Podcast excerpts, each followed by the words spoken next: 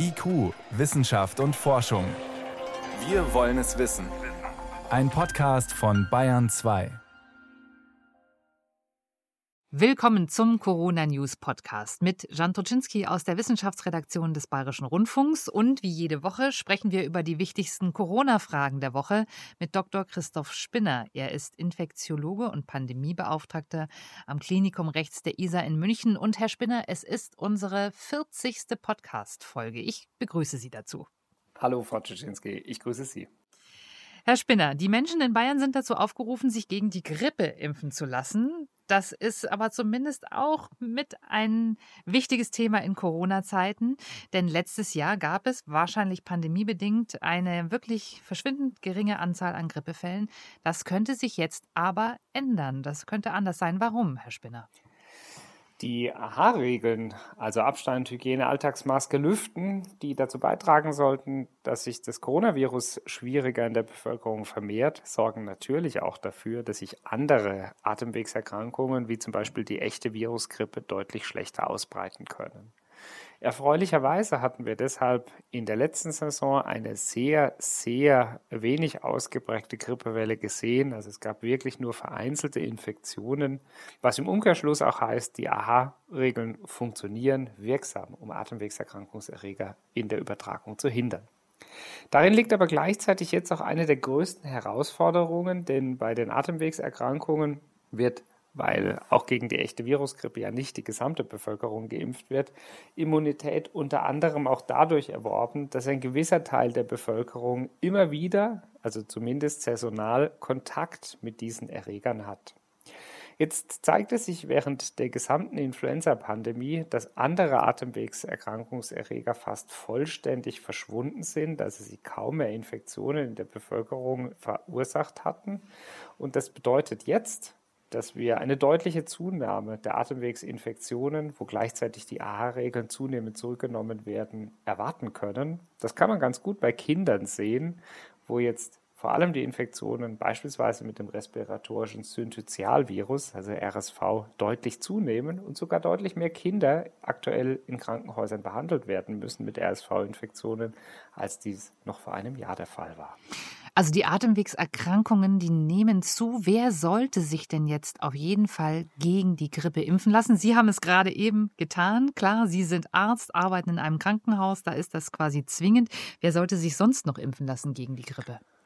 Ja, Sie haben eine ganz wichtige Gruppe angesprochen. Natürlich sollten sich vor allem Mitarbeiter und Mitarbeitende im Gesundheitswesen, also in der direkten Krankenversorgung, aber auch Angehörige von Menschen mit chronischen Erkrankungen impfen lassen. Denn ähnlich wie bei Corona reduziert auch die Influenza, also echte Grippeschutzimpfung, die Wahrscheinlichkeit, dass man selbst erkrankt oder das Virus dann in die Familie oder in gefährdete Personen einschleppt.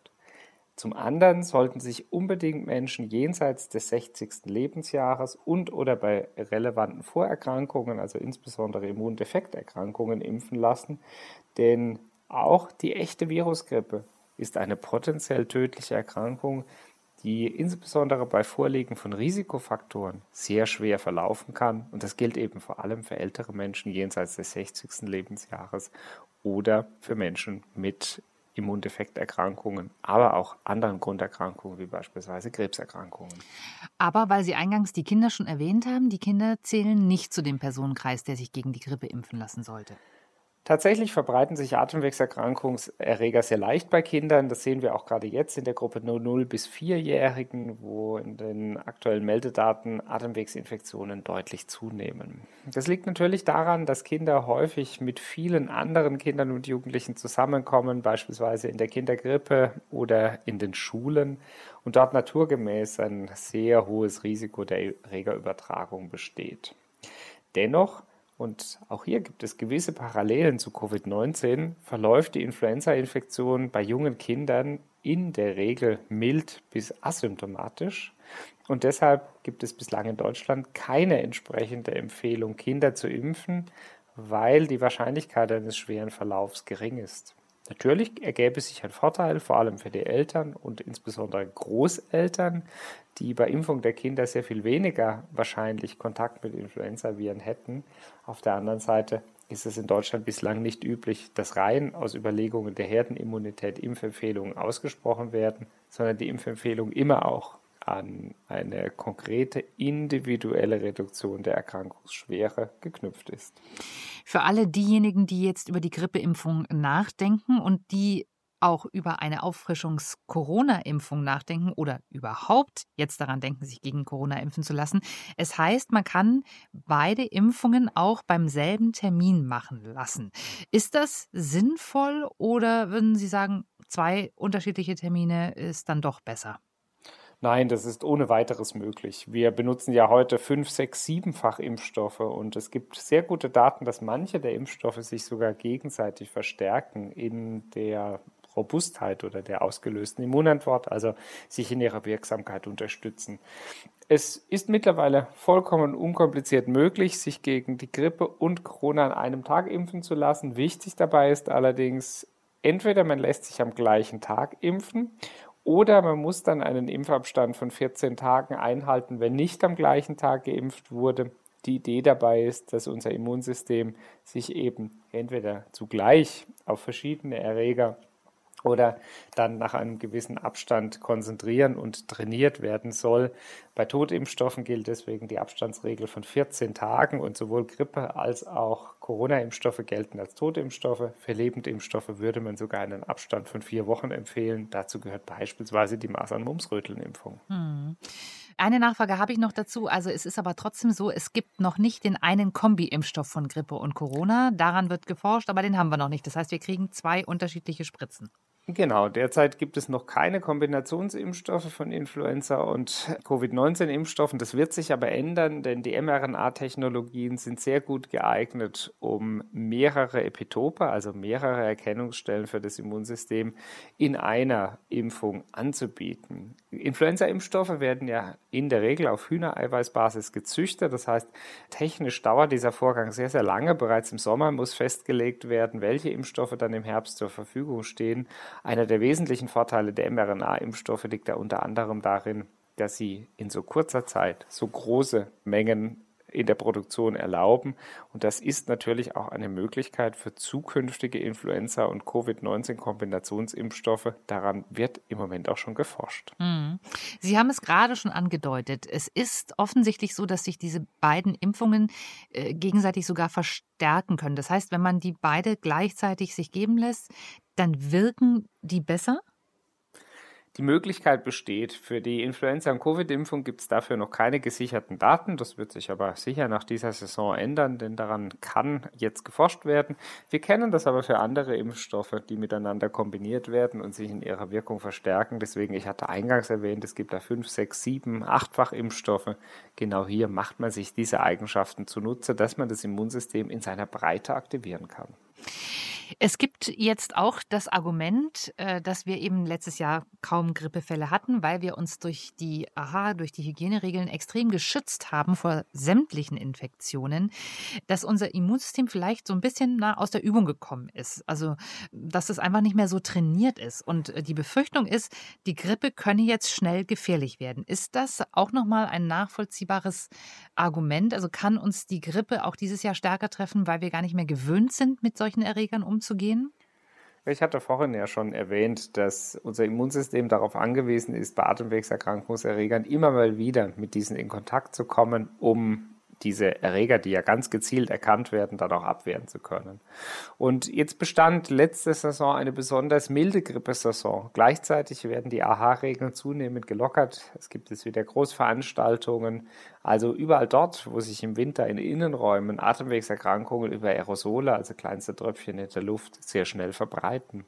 Und das zusammen kann dazu führen, dass jetzt die echte Virusgruppe ideale Ausbreitungsbedingungen findet, weil der Teil der ungeimpften Menschen, die auch letztes Jahr keinen Kontakt zu Influenza-Viren hatte, vielleicht dann eher schlechter trainiertes Immunsystem hat.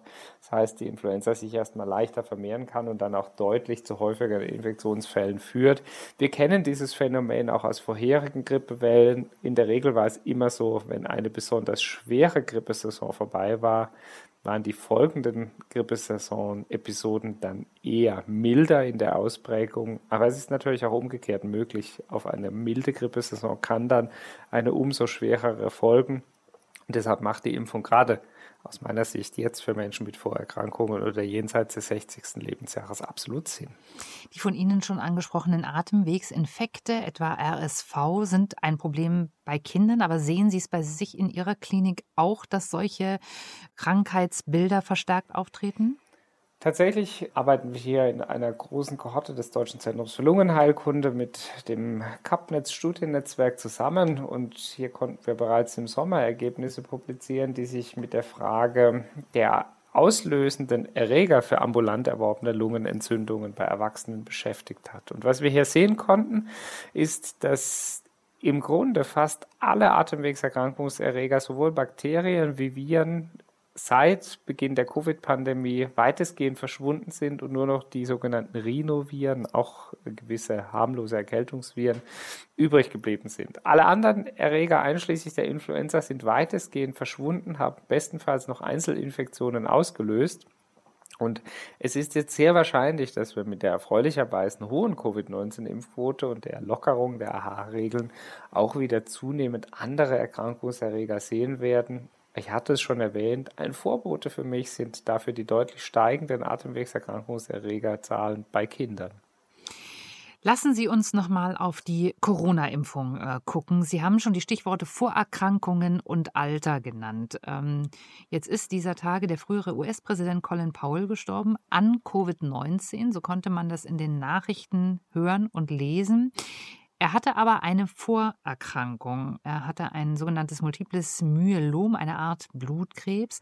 Und es gibt auch dazu bereits Untersuchungen, wonach bei Menschen, die eine solche Erkrankung haben, die Impfung nicht so effektiv ist. Was können Sie uns dazu sagen, Herr Spinner? Ja, das ist für mich nicht weiter verwunderlich, denn wir wissen, dass insbesondere Menschen mit hämatologischen Grunderkrankungen, also das sind beispielsweise Leukämien oder auch Erkrankungen des Lymphdrüsensystems, wo auch das multiple Myelom dazugehört, deutlich schlechter auf die Corona-Schutzimpfungen ansprechen, als dies bei Immungesunden der Fall ist. Dazu kommt noch, dass zur Therapie dieser hämatologischen Erkrankungen, also der Erkrankungen des blutbildenden Systems, sehr häufig spezifische Immunmodulatoren eingesetzt werden, also Substanzen, die an ganz gezielten Regulationsstellen des Immunsystems hemmen.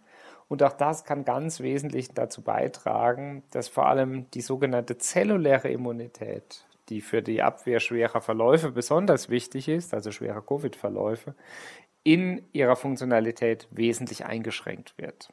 Und zusammenfassend hat die Ständige Impfkommission am Robert Koch Institut ja bereits in ihrer letzten Aktualisierung definiert, wer als schwerst immunsupprimiert gilt und für diese schwerst immunsupprimierten Personen soll dann auch eine entsprechende serologische Kontrolle des Impferfolges stattfinden. Sprich, dabei will man vor allem messen, ob es gelingt, überhaupt eine antikörpervermittelte Immunantwort auszulösen, indem man eben vor der Boosterimpfung noch einmal kontrolliert, liegen Antikörper vor, boostert und vier Wochen danach noch einmal misst. Das ist eine aus meiner Sicht sehr wirkungsvolle Maßnahme, um die Schutzrate gerade bei Menschen mit Erkrankung des blutbildenden Systems zu verbessern. Dennoch, es wird einzelne Menschen geben mit Blutkrebs oder Lymphdrüsenkrebserkrankungen, die trotz dreimaliger Impfung nicht wirksam geschützt sind. Und hier gibt es durchaus die Möglichkeit sogenannter passiver Immunisierungen, also der Möglichkeit von im Labor hergestellten Abwehrstoffen gegen SARS-CoV-2, die dann als Infusion oder subkutane Injektion verabreicht werden, einen Schutz zu vermitteln, wenn er vom eigenen Immunsystem nicht aufgebaut wird. Ähm, das heißt, es taugt aber eben als Beispiel gar nicht, um äh, zu sagen, ähm, die Impfung würde nicht wirken, sondern es ist eben mit dieser Vorerkrankung wirklich nicht verwunderlich, dass es dann so zugeschlagen hat, diese Infektion. Äh, grundsätzlich gilt aber immer noch, dass beim Thema Boosterimpfung, Auffrischungsimpfung die dritte Dosis in allen Altersgruppen für weniger Infektionen und weniger schwere Verläufe sorgt. Zumindest äh, entnehme ich das Zahlen einer Veröffentlichung, die sich mit dem BioNTech-Impfstoff beschäftigt hat. Also das tut im Prinzip den normalen Gruppen, Bevölkerungsgruppen gut, eine dritte Impfung. Also vielleicht zunächst nochmal zurück zur Frage. Ich glaube, es war zu jeder Zeit vollkommen illusorisch zu glauben, dass eine Impfung mit einer Gabe bei Johnson Johnson beziehungsweise zwei Gaben bei den mRNA-Vakzinen oder beim AstraZeneca-Vakzin dazu führt, dass alle Menschen gleich geschützt sind. Das kennen wir ja auch von anderen Impfstoffen auf diese Art und Weise nicht.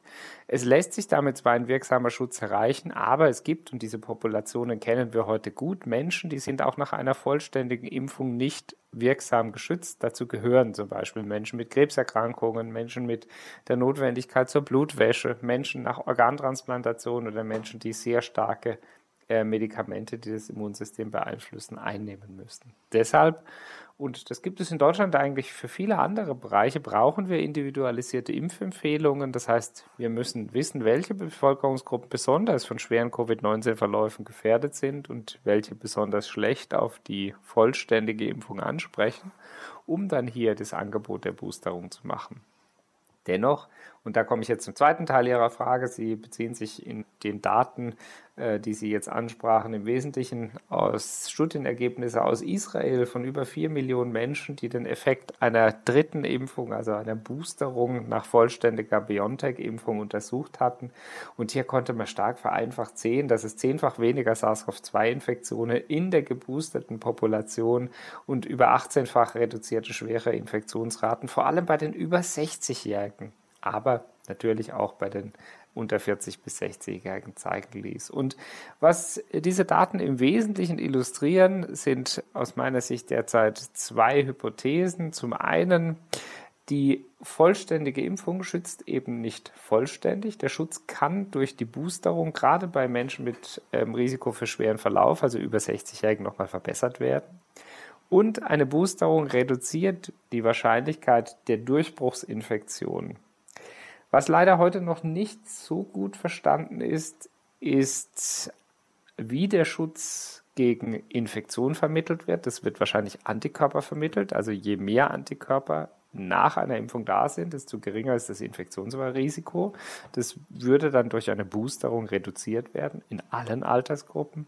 Aber für den Schutz vor schwerem Verlauf, für den es für den Einzelnen ja wirklich darauf ankommt, kommt es wahrscheinlich eher auf die sogenannte zelluläre Immunität an und die lässt sich nicht regelhaft messen. Also ob wirklich eine Boosterung in der Allgemeinbevölkerung zum jetzigen Zeitpunkt erforderlich ist, ist meines Erachtens unklar.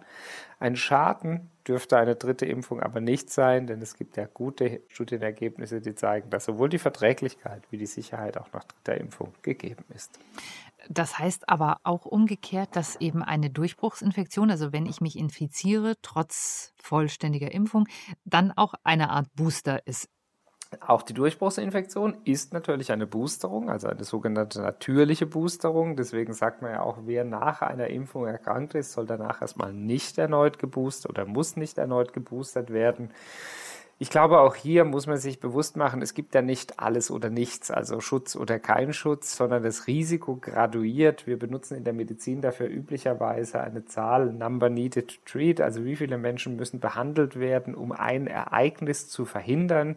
Sprich, wie viele Menschen müsste jetzt geboostert werden, um eine zusätzliche Durchbruchsinfektion zu verhindern. All das lässt sich dann in Risikomodelle übersetzen für die dann wissenschaftliche Konventionen gefunden werden können. Aber ich glaube, um den praktischen Aspekt für unsere Hörerinnen und Hörer zusammenzufassen, wer über 60 ist oder Grunderkrankung hat, der sollte sich sechs Monate nach der letzten vollständigen Impfung Covid-19 boostern lassen. Für alle Menschen, die jünger als 60 oder ohne Grunderkrankungen sind, ist der Zusatznutzen oder die Notwendigkeit der Boosterung derzeit meines Erachtens nicht ausreichend geklärt. Wer es machen möchte und Zugang dazu hat, macht sicher keinen Fehler. Ob es notwendig ist, ist aber aus meiner Sicht nicht abschließend geklärt. Weil Sie den Zeitraum auch gerade nochmal ansprachen, es gibt eine Untersuchung, also es wurde ja vielfach die Effektivität äh, des Impfschutzes untersucht, aber eine legt jetzt auch nahe, äh, dass der Schutz auch bei der BioNTech-Impfung doch nach vier Monaten deutlich an Wirkung verliert. Sie würden trotzdem sagen, der Zeitraum sechs Monate nach der vollständigen Impfung, der ist für Sie durchaus immer noch sinnvoll. Ja, auch hier, das sind Daten aus den Vereinigten Staaten von Amerika, die eben zeigen, dass die Impfwirkung der mRNA-Impfstoffe sowohl vor Durchbruchsinfektionen wie vor schwerem Verlauf im Verlaufe eher nachlässt. Die zugehörigen Daten der Johnson Johnson-Impfung in der gleichen Kohorte zeigen sogar eher eine Zunahme des Schutzes nach Impfungen. Ich glaube, wir verstehen heute vieles noch nicht abschließend und ich hatte zuvor schon angeführt, dass wahrscheinlich die Höhe der Antikörperantwort zwar den Schutz vor Durchbruchsinfektionen vermittelt, aber der Schutz vor schweren Verläufen eben mehr über die zelluläre Immunität vermittelt wird. Und so besteht ein bisschen die Schwierigkeit darin, dass es heute eben keinen geeigneten Laborparameter gibt, den wir messen können und sagen zu können, es ist eine Boosterung erforderlich oder nicht. Das macht die Frage zusätzlich schwerer. Man kann allerdings sehen, dass die Schutzwirkung vor allem nach BioNTech-Impfung nach vier Monaten weiter zurückgeht aber auch hier ist es so, dass die Schutzwirkung dann nicht bei Null ist, sondern die Schutzwirkung geht eben langsam zurück. Und daher kommt auch die Empfehlung entsprechend im Moment nach sechs Monaten dann Booster zu impfen. Eine natürliche Boosterung bei Erregerkontakt wäre genauso denkbar. Allerdings geht sie natürlich mit einem gewissen Infektionsrisiko einher. Ich glaube, wir können uns auch darauf einrichten, dass mit zunehmenden Lockerungen und Lockerung der AHA-Regel auch ein höherer Anteil natürlicher Boosterungen wieder einsetzt. Noch eine äh, ja, Frage zur Logistik. Es war ein großes Thema beim äh, BioNTech-Impfstoff, dass der A eben sehr sensibel beim Transport ist, gekühlt werden musste. Er musste angemischt werden, also verdünnt werden. Jetzt äh, kam dieser Tage die Meldung, dass er jetzt einfacher zu verabreichen wird. Er muss eben nicht mehr verdünnt werden. Wird das nochmal, ja, ich sag mal, diese gewisse Favoritenrolle, die ja der Impfstoff bei uns durchaus hat, verstärken?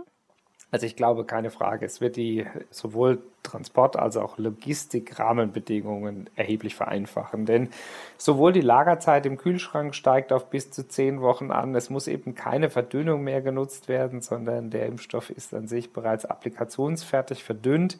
Das macht das Handling sehr viel einfacher. Es reduziert auch die Fehleranfälligkeit bei der Zubereitung dieses Impfstoffs.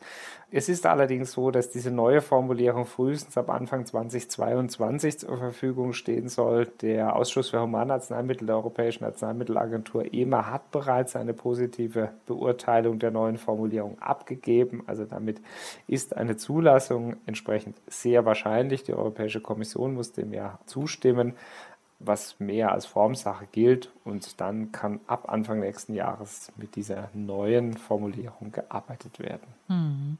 Lassen Sie uns noch mal über das Thema Herdenimmunität sprechen, Herr Spinner. Das hatten wir mehrfach hier im Podcast. Wir haben jetzt sehr viel darüber geredet, welche Rolle die Impfquote in Deutschland äh, dabei spielt.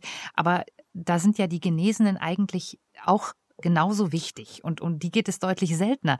Erste Frage an Sie. Haben Sie Erkenntnisse darüber, wie viel in den Krankenhäusern der behandelten Covid-Patienten genesene Patienten sind? Also Menschen, die sich nach einer überstandenen Infektion erneut infizieren, sind die absolute Ausnahme. Es gab auch ganz zu Anfang der Pandemie bereits Berichte darüber. Dennoch geht die natürliche Infektion, vor allem wenn sie schwerer verlaufen ist, mit einer breiteren Immunität einher. Das bedeutet, der Schutz lässt natürlich nicht nach sechs Monaten schlagartig nach, sondern er lässt über Zeit nach. Und so wie wir eben davon gesprochen hatten, dass auch Impfstoffe nach einer gewissen Zeit an Wirksamkeit verlieren, ist es auch bei einem Schutz vor Wiederinfektion, nachdem ein Mensch genesen ist. Die sechs Monate sind in gewisser Art und Weise ein willkürlicher Zeitraum, der jetzt festgelegt wurde, weil es eben viele Daten gibt, die zeigen, dass sechs Monate nach Infektion immer noch genug Immunität für eine robuste Immunantwort vorhanden ist. Sehr wahrscheinlich wird es auch länger der Fall sein. Es gibt jetzt neuere Arbeiten, die auch zeigen, dass neun bis zwölf Monate nach überstandener Infektion gute Immunität vorhanden ist. Eine Schwierigkeit bleibt allerdings, es scheint so zu sein, dass schwerere Infektionen auch mit einer besseren Immunität einhergehen oder anders ausgedrückt leichte Infektionen eben mit einer nur weniger ausgeprägten Immunität. Eine Nachfrage dazu. Ähm, die Herdenimmunität und die Berechnungen dazu, fließt darin auch die Anzahl der Genesenen mit ein? Ja, natürlich, denn die Art und Weise, auf die Immunität erlangt wurde, spielt eigentlich für die Berechnung der Herdenimmunität keine Rolle. Die Herdenimmunität berechnet sich ja nach der Formel 1 minus 1 durch R0, wobei letztere eben für die Basisreproduktionsrate eines Erregers steht, sprich wie viele Menschen werden ohne Schutzmaßnahmen infiziert. Für den Wildtyp von Corona lag sie bei 3,3 bis 3,8. Für die Delta-Variante sehr viel höher, wahrscheinlich bei über 5 bis 6. Das heißt, wir brauchen also durchaus Impfungen in den 90ern, um hier wirksamen Schutz zu erreichen. Jetzt müssen Sie wissen, in Deutschland leben ja alleine über 15 Millionen Kinder. Also hier äh, Wirksamkeiten in den 90 Prozent Bereichen und mehr zu erreichen geht ohne die Einbeziehung der Kinder und Jugendlichen nicht. Herr Spindler, zum Schluss habe ich noch eine Frage, die hat uns von unseren Usern erreicht und ich finde sie selber auch interessant. Wir haben ja im Podcast hier ganz oft über die verschiedenen Varianten des Coronavirus gesprochen. Delta ist uns immer noch sehr geläufig. Es gab da aber ja durchaus auch andere. Danach irgendwann hat das aber aufgehört. Äh, wir haben nicht mehr über neue Varianten gesprochen, obwohl es die durchaus auch gibt. Ich habe gelesen von der Kappa-Variante, Lambda-Variante oder Mü. Welche Rolle spielen die denn im aktuellen Infektionsgeschehen? Ja, ich glaube, dafür muss man sich etwas von der deutschen Perspektive lösen, denn auch andere besorgniserregende Varianten spielen im Moment durchaus eine Rolle im Infektionsgeschehen. Während beispielsweise in unseren Breitengraden kaum Nicht-Delta-Varianten beobachtet werden, ist es im Rest der Welt ganz anders und es kommen natürlich andere Varianten vor. Insbesondere die Mü-Variante ist ja auch mit deutlich reduzierten Impfstoffwirkungen assoziiert. Also ich glaube, man muss das sehr, sehr gut im Auge behalten. Und je mehr Reiseaktivität wieder zunehmen wird, desto eher werden sich neue Varianten auch verbreiten können. Und dann kommt es in gewisser Art und Weise darauf an, ob sie sich besser als andere Varianten verbreiten. Und wenn dies der Fall ist, dann haben sie natürlich das Zeug dazu, wie Alpha und Delta, sich auch schnell bei uns zu verbreiten. Daran dürften wir zum jetzigen Zeitpunkt auch kein Interesse haben, denn reduzierte Schutzwirkung von Impfstoffen verursacht ganz neue Probleme. Damit wollen wir uns heute noch nicht beschäftigen, aber ich danke Ihnen für die Antworten auf diese Fragen. Vielen Dank, Herr Spinner, und wir sprechen uns nächste Woche wieder. Ich sage Ihnen vielen Dank. Bleiben Sie gesund, alles Gute und bis nächste Woche.